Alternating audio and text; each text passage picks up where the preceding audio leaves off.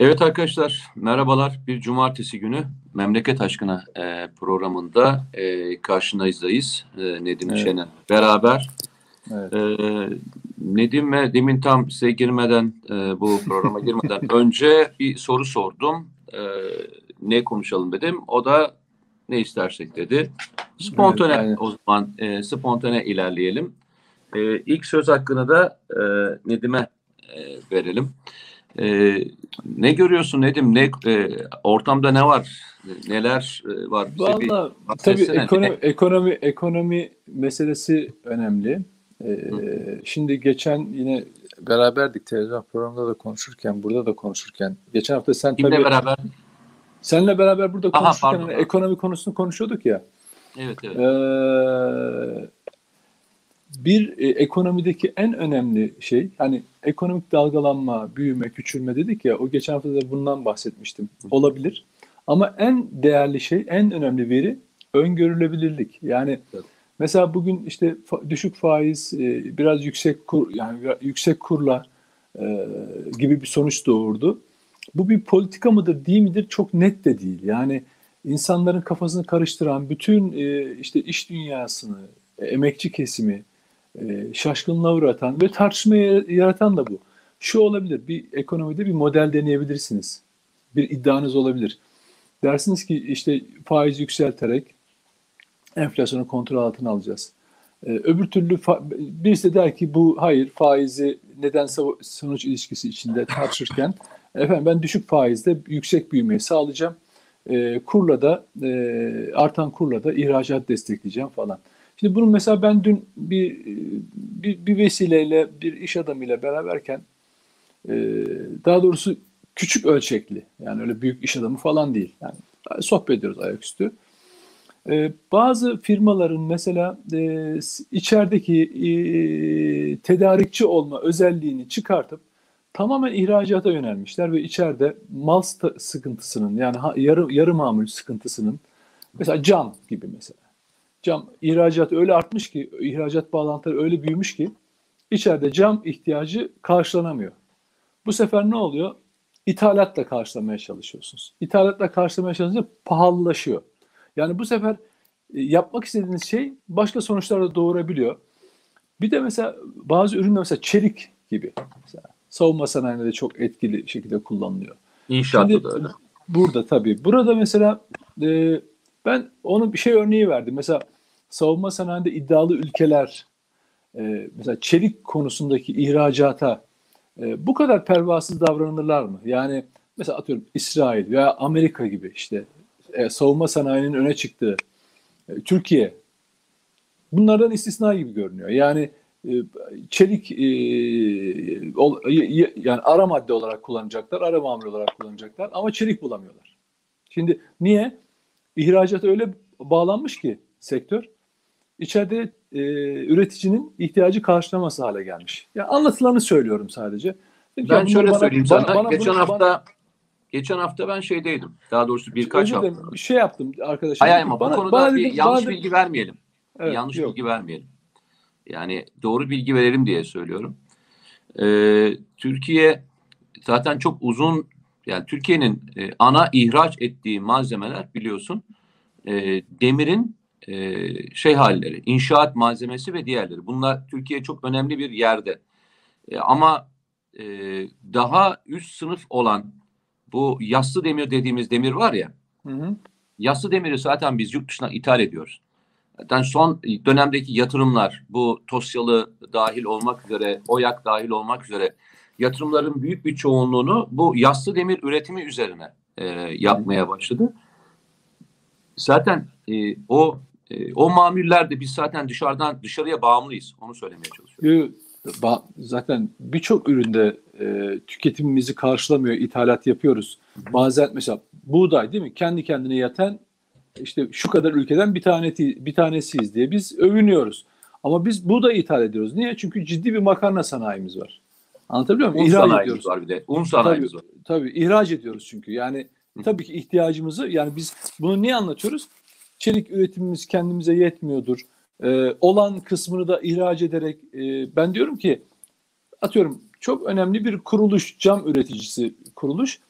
e, içerideki e, firmalara e, ürün sağlamadığı için ithalata uğraşmak zorunda kalıyor diyorum. Ben diyorum ki o yüzden bu stratejik ürün değil midir? Hani mesela ülkeler açısından stratejik ürün değil midir? Bununla ilgili bir sınırlama gelmez mi? Ve aklıma o geldi. Dedim ki sonra siz dedim bana bunları bir mektup olarak yazın da ben kamuoyuyla paylaşayım. Tam da net anlayayım falan dedim. Neyse bu ekonomi bahsi burada hani çerçeveleyim üretici kısmını. Ben şunu söylemek istiyorum. Bu yaşanan dalgalanmalardaki tartışmaların en önemli nedeni öngörülebilirlik. Yani insanlara hiç olmazsa şu, şu bizim ekonomi politikamız budur falan diye bir öngörü Sa e, imkanı sağlayacak verilerin paylaşılması gerekiyor. Şimdi yavaş yavaş bu netletme, netleşmeye başladı. İşte biz düşük faizle büyümeyi e, e, bunun yarattığı e, döviz kuru e, yüksekliğiyle de ihracatı e, deneyeceğiz. Yani böyle bir model geliştiriyoruz dediler. Şimdi bunun sonuçları iyi kötü seçime yönelik sonuçları e, olur olmaz ama şu bir gerçek e, toplum bütün bu üst düzeydeki tartışmanın dışında toplumda gerçekten hani sokakta kimle konuşsanız hani çok şükür ki terörü konuşmuyor. Ana gündemi terör değil. Çünkü bu iyi bir şey aynı zamanda. E, ama ekonomi işsizlik meselesini konuşuyorlar. O yüzden e, bu özellikle asgari ücret ve emeklilerin, öğretmenlerin e, durumlarındaki iyileşme. Hani hakikaten ne yapılacaksa böyle tarihe geçecek bir asgari ücretle e, bence onu e, insanları desteklemek gerekiyor. Valla ben yani şöyle söyleyeyim. Bir, bir aileye, bir haneye iki tane asgari ücretli çalışıyorsa ve ortalamada yani bu gelir de on bin lira gibi on bin liraya yakın olursa yani beş bin liradan bir asgari ücret falan hani hakikaten e, şey dişe dokunur bir şey bir rakam haline ya şöyle söyleyeyim gibi geliyor bana. Nedim ee, e, Türk İş bir açıklama yaptı hatırlarsan dört kişilik bir ailenin açlık sınırı on bin altı yüz elli lira öyle bir şey gibi bir rakam söyledi. Evet. Şimdi E, dört kişilik bir aile dediğin Türkiye'deki çekirdek aile. Doğru mu? E, bu çekirdek aileden herkes çalışamayabilir. E, o yüzden de hani baktığında dört bin rakamı çok zikrediliyor şu anda gördüğüm kadarıyla. Evet. E, açıkçası ben dört bin rakamının kimsenin derdine deva olacağını düşünmüyorum. Bunu net olarak söyleyeyim. Evet. Bugünkü rakamlarla ve diğerlerine baktığınızda olması gereken, ben kendi şahsi adıma söylüyorum, beş liradan aşağı olmaması gerektiğini savunanlardanım. Tabii. Bunu da niye söylüyorum? Ya arkadaşlar, geçen gün de sıklıkla bahsettik ve mevzunun içine girdik. Sonuçta insanlar işin için giderler. Hayatlarını geçindirebilmek için, hayatlarını sürdürebilmek için, değil mi? Tabii. Şimdi hayatlarını sürdürebilmek için git, gitmek istiyorsanız bir iş yerine, özellikle yapmanız gereken e, bazı faaliyetler vardır. Onun dışında bir işçi bir ayda ne kadar e, saat çalışıyor sence? Günde sekiz saat diyelim. sekiz saatten. Yani. sekiz saat diyelim. E, altı günde sen kırk sekiz saat değil mi? Tabii. dört ile e, çarptığında işte elli saat diyelim. iki yüz elli saat. iki yüz, iki yüz, dört ile çarptığında efendim? iki yüz saatten fazla. iki yüz saat. Yani şimdi işçinin e, saatlik ücreti iki dolar mı?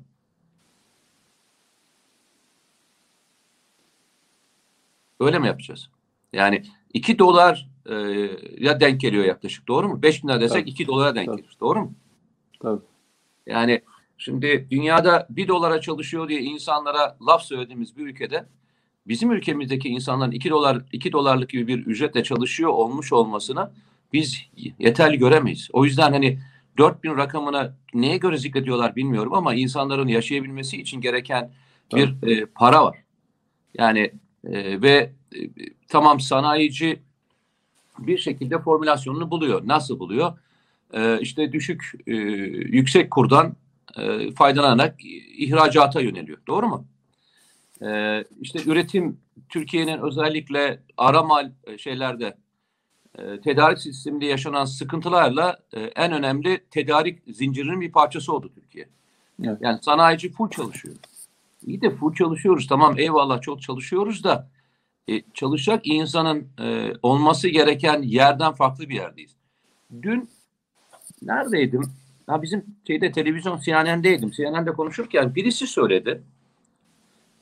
Şeyden sonra pandemi döneminden sonra e, işten Yani işler kapandı falan, başka şeyler oldu ya. Bu ayrılanların yüzde kırkı geri dönmemiş iş yerlerine. Yüzde kırk. Çağrılmış mı ki? Yok, gelmemişler. Geri dönmemişler ki. Gitmemişler. Yok gitmemiş. İşe gitmemişler. Şimdi abi, yani insanlara e, çık, ayrıldıkları iş yerlerinden tekrar e, davet gelmiş ve gitmemişler mi? Gitmemişler. Dün şey söyledi yani, evet. Televizyondaydım. Televizyonda konuşuldu. Ben söylemedim. Rakam bana ait değil. Ee, ilginç geldi bana. Hani şimdi bunu ben birkaç defa teyit ettim. Özellikle bu hizmet sektöründe bu çok yaşanmış. Ee, hizmet sektöründe olanların büyük bir kısmı bu pandemi döneminde kendilerine farklı dallar bularak başka alanlara kaymışlar. Ee, bunu ben şeyden biliyorum. Yani gittiğim restoran, otel veya başka zincirlerden biliyorum. Yani bu hizmet sektörü bu konuda bir e, sıkıntı yaşıyor. Buradaki mevzu şu mu? Geçen gün de seninle beraber konuştuk, e, hatırlarsan. Hatta ben her defasında bunu konuşmaya devam edeceğim. İş, iş arayanlarla e, işçi arayanları birleştirecek bir havuzun e, topluma bence ivedilikle açıklanması gerektiğini düşünüyorum ben. Tabii. Yani insanların E, iş arayan, ben iş e, her türlü işi arıyorum diyen insanlarla işçi arayan insanların bir araya getireceği ve kesişeceği bir noktayı muhakkak bulmak zorundayız. Bu bence şu anda Türkiye'nin ekonomik göstergeleri açısından da birinci öncelikli olması gereken konulardan bir tanesi. Evet, yani kesinlikle. E, siz hayatı kolaylaştırmak istiyorsanız önce o ev hanesinde çalışan insan sayısının arttırmanız gerekiyor, değil mi? Çalışan insan sayısını arttırmanız gerekiyor. Evet. Sistemi ayağa kalkmanız için. Peki ben bir şey soracağım sana. Ee, sevgili Nedim. İşçi yara- şey yaratmaya çalışıyoruz. Yani yeni iş alanları kurmaya çalışıyoruz. Sanayide yeni bir iş yeri yaratmak için, yani bir kişi için iç açmak için e, maliyeti sen benden daha iyi biliyorsun. Yani kurulması gereken sermaye. Şu andaki rakamı bilmiyorum, evet. Şu an ama şu andaki e, rakamı bayağı bilmiyorum. Büyük, bayağı büyük rakam. Bayağı evet. büyük rakam. Bir kişinin için yani bir fabrika kuracaksın, yüz kişi çalışacaksın. Onu hesaplaması bayağı büyük ve zaman için alıyor. Yani bugün fabrika kurmaya kalksan iki sene sonra hayata geçiyor. Ama ya ortada e, işçi arıyorum diyen e, on binlerce işletme var. İş arıyorum diyen on, ya yüz binlerce insan var. Ya kardeşim şuna biriniz el atsanıza ya. Biriniz hani böyle bir şey iteklesenize ya kardeşim şu. Bunu yapmış olsanız zaten insanlarda bir e, refah seviyesinde bir artış olacak. Haneye giren e, insan gelir artmış olacak. Niye bu konu birinci öncelikli konu olup da tartışılmaz Türkiye'de? Ben bunu anlamış değilim. Sen e, biliyor musun Nedim bunun e, şeyini? Nedim hocam, e, valla o zaman yani şöyle bir durum ortaya çıkıyor. E, e, karşılıklı samimi olmak gerekiyor. Yani elli bin İşçi arıyoruz dediğiniz zaman e, bunun müracaatını yapıyor, yapmış olmanız lazım. elli bin kişi arıyor. Aha. Ha elli bin kişi bulamıyorsanız çıkıp diyeceksiniz ki kardeşim birileri de çalışmak istemiyor bu ülkede. Bak biz elli bin kişiye iş vermek istiyoruz. Çünkü ihtiyacımız var. Hani sadaka veya şey açısından değil. Ondan sonra ama şöyle yapılıyor. Şu bölgede, sanayi bölgesinde elli bin adama ihtiyacımız var. Ya da yirmi bin. Evet, ben somut olarak biliyorum. Bazı işletme bazında hala eleman arayanlar var. Ama buna rağmen eleman bulamayanlar var. Yani eleman arı, her yere haber salıyorlar. E, beş altı bin lirada maaş veriyorlar. Ama adam bulamıyor. Niye? Çünkü o sektör zor gelebilir insanlara. İşi beğenmeyebilir, yerini beğenmeyebilir. Ya da mesela masa başı bir iş istiyor olabilir insanlar. Ama o zaman işte bunun net ortaya konması gerekiyor. Mesele şu.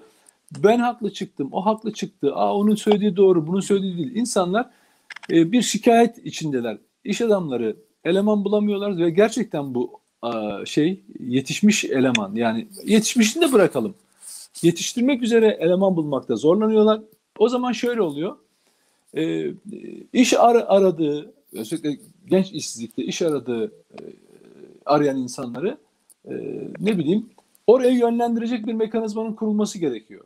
Bu artık nasıl olur? Aileleri üzerinden olabilir, efendim okulları üzerinden olabilir. Ne bileyim ben yani onların e, mesela televizyon reklamlarıyla olabilir. Yani ne bileyim başka kampanyalarla olabilir, sosyal medya çalışmalarıyla olabilir. İş arayıp ama nasıl iş bulacağını da bilmeye de olabilir gençler. Oraya yönlendirmek yani şu şeyin gerekiyor. İsmi neydi? Bir tane e, yardım organizasyonu yapan bir şarkıcı vardı. Neydi ismi, unuttum bak şimdi. Haluk, hani onlar, e, onların kurduğu bir dernek var ya, neydi? Haluk Levent. Haluk Levent'in kurduğu derneğin ismi neydi? Hmm, Ahbap. Ah, ah. Onlar mesela e, kendi aralarında hani bir şey kurdular. Daha sonra bu çok büyüdü ve bayağı da etkin bir şekilde kullanıyorlar. Yani ne yapacak? Birisi çıkıp ortaya e, işçiyle işçiyi bulunacak gönüllü bir dernek mi kuracak yani? Ben anlamadım yani. Ya hocam ben bak, dernek böyle bir şey mi istiyor yani? İşlerin, ha? Ne bileyim ben anlamıyorum. Yani şöyle yani e, gidiyorsunuz mesela sanayi bölgesinde diyor ki şurada şu kadar aranıyor. Burada sesin gitti Nedim. Nedim sesin gitti. Nedim sesin gitti. Neyse, Nedim'in sesi şimdi gelinceye kadar e, ben e, devam edeyim. Evet arkadaşlar, yani inanın hani canım e, canın yanıyor diyorlar ya, gerçekten canım yanıyor. Yani şu açıdan canım yanıyor. E, insanların ihtiyaçlarının olduğunu bildiğimiz insanlar da var. E, e, işçi çalıştırmak isteyen, yani çalışanlara ihtiyaç olan yerler de var. Onlar da bas bas bağırıyorlar. Rica ediyorum ya, ben her defasında bu konuyu bırakmayacağım peşini ve konuşmaya da devam edeceğim. Israrla konuşmaya evet. devam edeceğim. Buyur Nedim, sen kesildi sesin, evet. buyur. Yani şu, mekanizma nasıl olur bilmiyorum. Kamu spotlarıyla mı olur ya da bununla ilgili internet internet daha etkili kullanılıp sosyal medya aracılığıyla mı olur, ama iş arayan sanayiciyle iş arayan işçi arayan pardon iş arayan E, genci veya e, işçiyi buluşturacak etkili bir mekanizma mutlaka şart. Yani İşkur mutlaka görevini yapıyordur ama bunu daha aktif, daha öne çıkartıcı bir e, rol oynaması, rol oynatılması gerekiyor bu, bu kurumlara. Neyse, bunu böyle e, söylemiş olalım en azından. Abi söylemiş olmayalım ya. Yani ya, e, şey bilmiyoruz. Bence, Mete, bence şimdi, şey me mi? mekanizmayı yani, bilmiyorum. Yani mekanizma nasıl çalışıyor? Hayır, onu demiyorum bilmiyorum. Ben şeyi söylüyorum. Biz birisi çıkıp açıklama yapıncaya kadar ben sormaya devam edeceğim abi. Yani evet. ısrarla sormaya devam edeceğim. Tabii. Her programda da soracağım. Yani e, ya şöyle bir dünya yok, dünya hiçbir yerinde yok. Yani iş arayanlarla işçi arayanların aynı e, anda olduğu bir ülke dünyada hiçbir yerde yok ya. Yok böyle bir ülke ya. Ya pa- pandemi sonrası dedin ya, şeyde de vardı bu.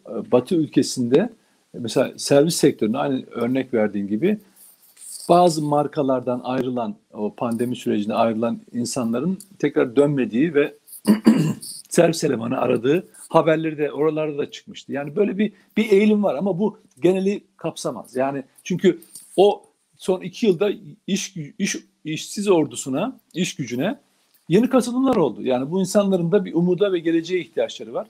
Onun sağlanması gerekiyor. Yani bu bu hani şey gibi, döviz kuru gibi, efendim büyüme gibi, terörle mücadele gibi gerçekten mücadele edilmesi gereken bir alan. Toplumsal huzur açısından, evlerdeki huzur açısından da çok önemli bir konu.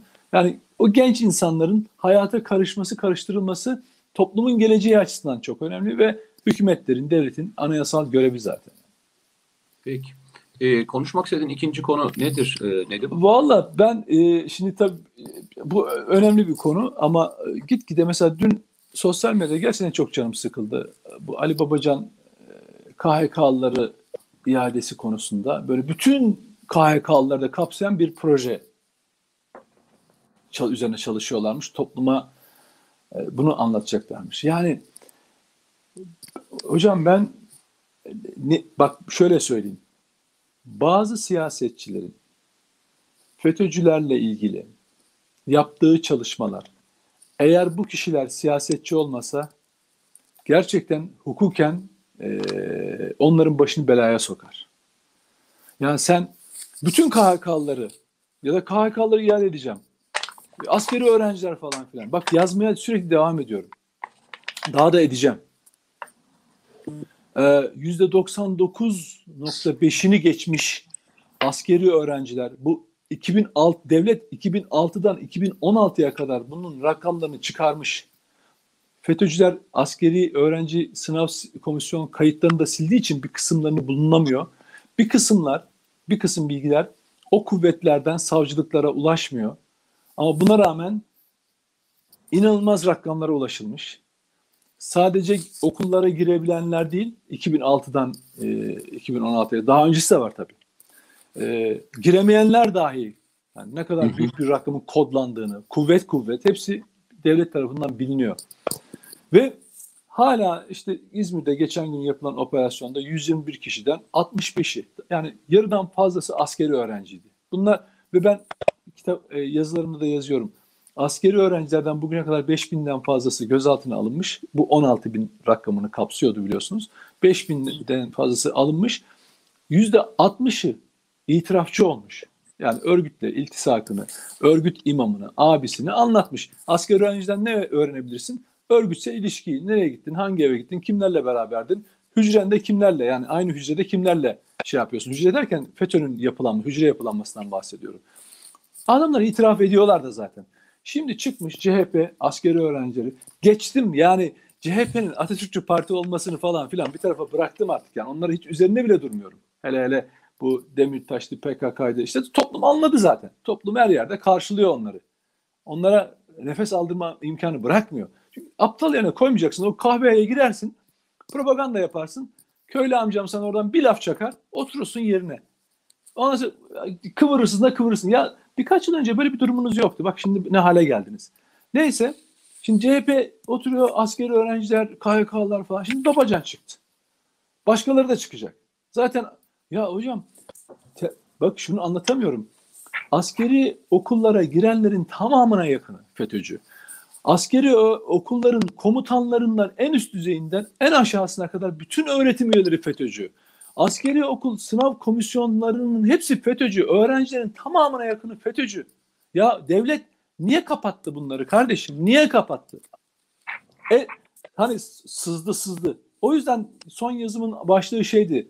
FETÖ sızmadı, kar sızmamış kardeşim. Ele geçirmiş ya. Ele geçirmiş. Bir tek bina devlete mahsus kalmış ha. Askeri okullardan geriye bir kuleli binası kalmış ellerinde. İçi, dışı, altı, üstü, dibi, yükseği, tavanı, çatısı tepeden tırnağa FETÖ'cü olmuş.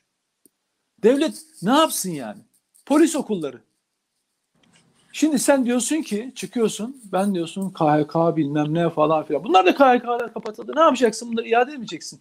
Bak C H P'yi, devacıları, Babacan'ı hepsini tekrar uyarıyorum. Bu ben FETÖ'cüleri devlete tekrar sokacağım demektir. Bundan âlâ terör propagandası, teröre yardım, yataklık suçu işlenemez kardeşim. Bak söylüyorum. FETÖ'cü olduğu kesin. Bu adamların beyni başka bir şeyle çalışmaz. Yani bunlar Fethullah Gülen'e e, şeyleri, biatları belli. Bu adamlar vatan millet düşmanıdır. Bak vatan millet düşmanıdır. Bunlar ele geçirmediği hiçbir şeye şey yapmazlar. Kendilerinden saymazlar. Onlar dışındaki herkes onlar için düşmandır. Siz ne kadar merhamet ve insani duygularla yaklaşırsanız yaklaşın, o sizin arkanızı dönmenizi, ha zayıf anınızı da değil, arkanızı dönmenizi bekler. Cebinize U S B koyar, sahte döküman hazırlar, ya çelme atar. Hiçbir şey yapamadı. İftira atar. Bak bir FETÖ'cü budur kardeşim. Şimdi sen diyorsun ki ben bunları devlete sokacağım. Yahu bugün devlette görev yapan hiç kimsenin güvenliği kalmaz. Tekrar iade edeceğim. Mesela atıyorum bir polis, bir çaycı tekrar işte karakola iade olsun. Ya o karakolu kaybettin say sen ya. Bir tane FETÖ'cüyü oraya koy. Orada ne bilgi güvenliğin kalır, ne insanların güvenliği kalır, ne namusun ne şerefin kalır. Her iftirayı da atarlar. Orada sizi dinle, çalışıyormuş gibi yapar, dinler. Alır onu imamına bildirir. O ihbar mektubuna çevirir. Hop adamı gönderirsin. Sen kimi kime nereye iade ediyorsun ya? Bu devlet Ali Babacanlı'nın, C H P'lerin, Kılıçdaroğlu'nun malı mı kardeşim? Devlet ancak bunu arındırmaya çalışıyor. Hala da becerebilmiş değil. Rakamlar korkunç derecede büyük. on altı bin askeri öğrenci vardı. Bunun ancak beş bin altı bin ile ilgili hukuki işlem yapılabildi. altı bin civarında pardon altı bin civarında hukuki işlem yapıldı. Ve yine söylüyorum yüzde altmışı da itirafçı oldu. Ha. Yani kendiliğinden etkin pişmanlıktan yararlandı. Çünkü niye? Hayatına devam etmek istiyor. Sen şimdi diyorsun ki peki, ben burada ben bir şey soracağım. Ben burada bir şey soracağım. Ee, Anayasa Mahkemesi'nin verdiği karara ne diyorsun? Hocam bak onu söylüyorum işte. Bak, Anayasa bunlar... Mahkemesi bir karar verdi biliyorsun. Hangi kararından bahsediyorsun Mete? Ee, kanun hükmünde kararname var. on beş Temmuz gecesi ve e, o dönemde verilen emirleri uygulayanların yargılanmaması ile ilgili, o gece müdahale ile ilgili e, tamam. onun yargılanma sürecinin önünü açan bir e, kanun hükmünde kararnameyi iptal etti. Görmedim. Öyle etti mi? Güzel. Güzel. Nasıl çok yani? Güzel. Çok güzel. Et, inan haberim yok ondan. Yani inan bir sürü olayın içinde onu da gözden kaçırmış olabilirim yani. Ben ben okudum ama yani birkaç yerde okudum bunu iptal edildi diye. Ben bir bakacağım. Şimdi bakacağım. Sen programdan sonra bakacağım. Mesele şu. Anayasa Mahkemesi, ahim kararları, o bu falan geliyor. Şimdi adamlar kenarda kıs kıs gülüyorlar. Devleti iade edilmeyi bekliyorlar. Ya Ali Babacan'ın babasının dükkanı mı FETÖ'cüleri tekrar içeri sokacak? Ya da Kılıçdaroğlu'nun babasının dükkanı mı ki devlete tekrar FETÖ'cüleri iade edecek K H K'larla falan filan? Nereye? Ne yapıyorsunuz siz ya? Ya ne yapıyorsunuz? Hani bak, hadi dedik ki birileri kandırılmış, efendim, efendim inandı insanlar, sızmış falan filan, işte bunlar yerleşmiş falan lafları. Yahu şimdi açık. Adam itiraf metinleri var ya. Adam cemaatle, FETÖ'yle nasıl ilişkili olduğunu anlatıyor. K H K'lı. İade edeceklermiş. Ya şöyle yapın ha. Bu adamlar seçilsinler. Getirip devletin anahtarını FETÖ elebaşıyla P K K'lılara teslim etsinler. Artık oraya gitti o iş. Herkes, her şeyin gözünün önünde gerçekleşiyor. Ya hocam iki bin yedilerde... Benim anlamadığım iki, bir şey var. iki bin, Nedim, iki bin yedilerde, Nedim, iki bin yedide gördüğüm... Nedim, bir, e, Nedim bir şey soracağım. Anlayamadığım bir şey var. Ee, şeye niye itiraz ediyorlardı? Ee, AK Parti'yi neyle suçluyorlardı? Ee, bunların devlete sızmasına müsaade ettiniz. Bunlar Hı. ne istediyse yaptınız. Ve Hı. bu yaptıklarınızla da devleti FETÖ'ye teslim ettiniz diye. Evet. Ee, kızmıyorlar mıydı? Yanlış mı ben biliyorum? Kızıyormuş gibi yapıyorlardı, evet. Yok yok, ben buna kızmıyorlar mıydı? Ben tabii, mi yanlış tabii. biliyorum? Kızıyorlardı, evet. Peki şimdiki e, tavır tavır neyi e, anlatıyor? Ben, ben ikilemde kalıyorum bugünlerde gerçekten. Anlıyor, hani, ikilem, gün akşam da böyle bir şeyler konuşuluyor. Ya diyorum ki ben anlamadım yani, kim ne dedi? Mete, e, hatta anlaşıl e, anlaşılacak bir şey yok. Yok, yok inan, inan an, hay, an, şöyle anlamıyorum. Anlam şöyle anlamıyorum. Çünkü bugün söylediklerini yarın külliyen reddeden başka bir açıklama. Ertesi gün onu reddeden başka bir açıklama. Ertesi gün o son söylediğini reddeden başka bir açıklamayla karşılaşmışım ve anlamıyorum. Ha, o yani anlamda. Neredeyiz ha, onu kabul etmiyorum. Ha, kabul etmiyorum anlamda söylüyorsun. Ha, an, yoksa anlaşı, anladığına eminiz hepimizin. Her, Yok, herkes hayır. de anlıyor. Şimdi e, örnek veriyorum. Biz Kandil'i bombalayacak mıyız? Bombalamayacak mıyız? Tezkere ben çıkarsa... Nerede kaldın en son? Ha? Tezkere çıkarsa? Hayır, ya nerede kaldın sen şimdi? Şöyle, mesela senin en şöyle. son neredesin sen? Şimdi helalleşecek miyiz? Yoksa... E, helalleşecek şey, miyiz? Helalleşecek yok, yok, miyiz? He, yani şey, helalleşiyor muyuz? Yoksa en son söylenen laf neydi? E, bu gayrimilli mi? Gayrimilli mi evet, Türkiye? Evet, yani evet. Şimdi kim kimine helalleşiyor? Kim gayrimilli? Evet. Kim... Ee, Cumhuriyet e, Cumhuriyeti ihanet ediyor. Ya ben inan ortada şeyi dönen şeyi göremiyorum. Hani kim kimi kucaklayacak? Kim kime sarılıyor? Kim kiminle helalleşti? Kim kiminle yapıyor? Biz tezkereye hayır mı dedik? Kandil'i mi bombaladık? Kandil'den geri mi geldik? P Y D terör örgütü mü?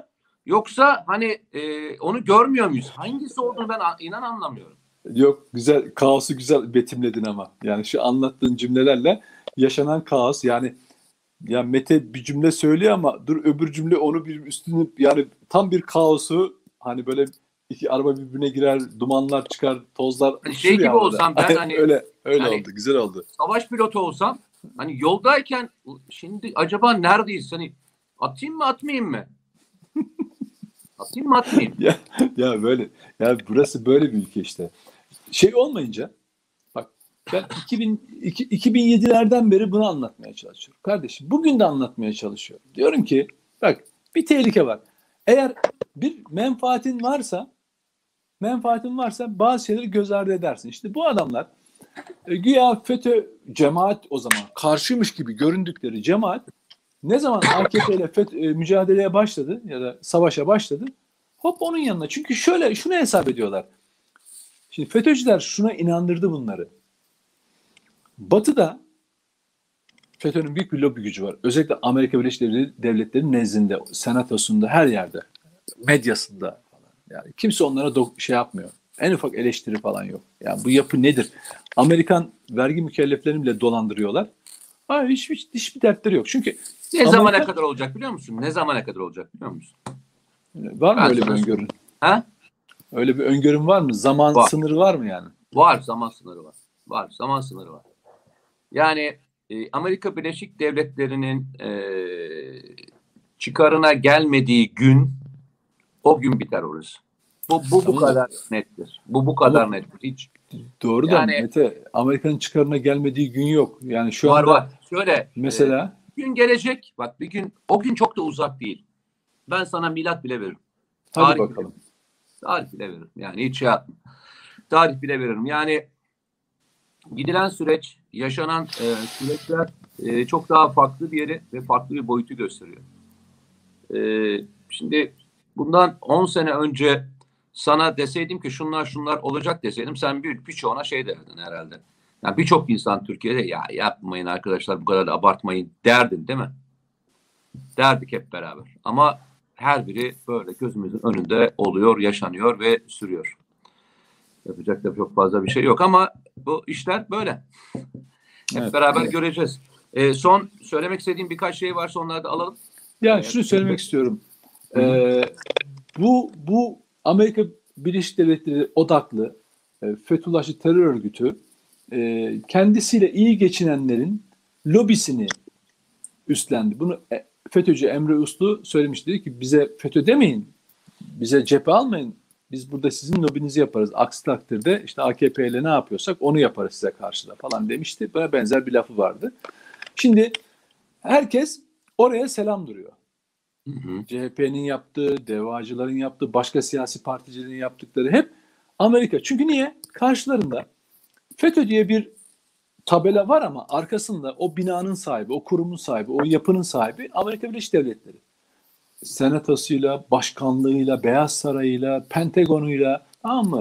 Medyasıyla tamamen Amerikan malı bir, malı bir terör örgütü yapılanmasından bahsediyoruz. En kripto örgütten bahsediyoruz ve hala peki onları ya sadece Amerika kendisine bağlı e, şey e, bir örgüt diye mi tutuyor? Bak Amerika işine yaramayan bir yapıyı tutmaz. Kendisinin içinde dahi olsa onu tasfiye ediyor. Çünkü Amerika Birleşik Devletleri hala devletin içinde FETÖ'cülerin olduğunu çok iyi biliyor. Operasyon için kullanabileceğini biliyor. Yarın bunların işine yarayacağını biliyor. Burada tasfiye olmuş olsa, tamamen tasfiye olmuş olsa, hı hı. şimdi örgüt deşifre oldu ama hala renklendirmeyle başka kılıklara, başka tarikatlara, başka kimliklere, ulusalcısı, Atatürkçüsü, efendim, solcusu, sağcısı, milliyetçi, her türlü kimliğe büründüğü için bunlar şu anda kamuda hala görev yapıyorlar. Gerek hı hı. silahlı kuvvetlerinde, gerek emniyetinde, gerek sivil bürokrasisinde hala görev yapıyorlar. Şimdi Amerika hala Türkiye'deki operasyonel gücünün varlığının farkında. İletişimi var adamların ya. İl, iletişimi var. Yani geç, geçenlerde bir vakıfla ilgili bugün yine gazetelerde haber vardı. İçeriden eleman bilgileri sızdırmış. Excel dosya yapılmış. Takır takır o günlerde onlardan başka bir şey konuşulmadı farkındaysanız. Adamların her yerde adamları var. Yani iktidara yakın kurumların içinde de adamları var. A K P'nin A K P'nin WhatsApp gruplarında var ya. A K P'nin WhatsApp gruplarında var yani. Kimin WhatsApp grubundan girip çıktığını bile biliyor adamlar ya. Bunu da sosyal medyada bir başka FETÖ'cü hesap üzerinden öğreniyorsun. Diyor ki mesela X adam şu gruba girdi ya da X adam şu gruptan çıktı diyor. Tamam. Niye söylüyor bunu? Bu nereden biliniyor? O WhatsApp grubunda A K P'liler var. Ama onların içinde FETÖ'cüler var. Bilgiyi veriyorlar. Görüntüsüne gönderiyorlar. Adam da oradan yurt dışından bunu paylaşıyor.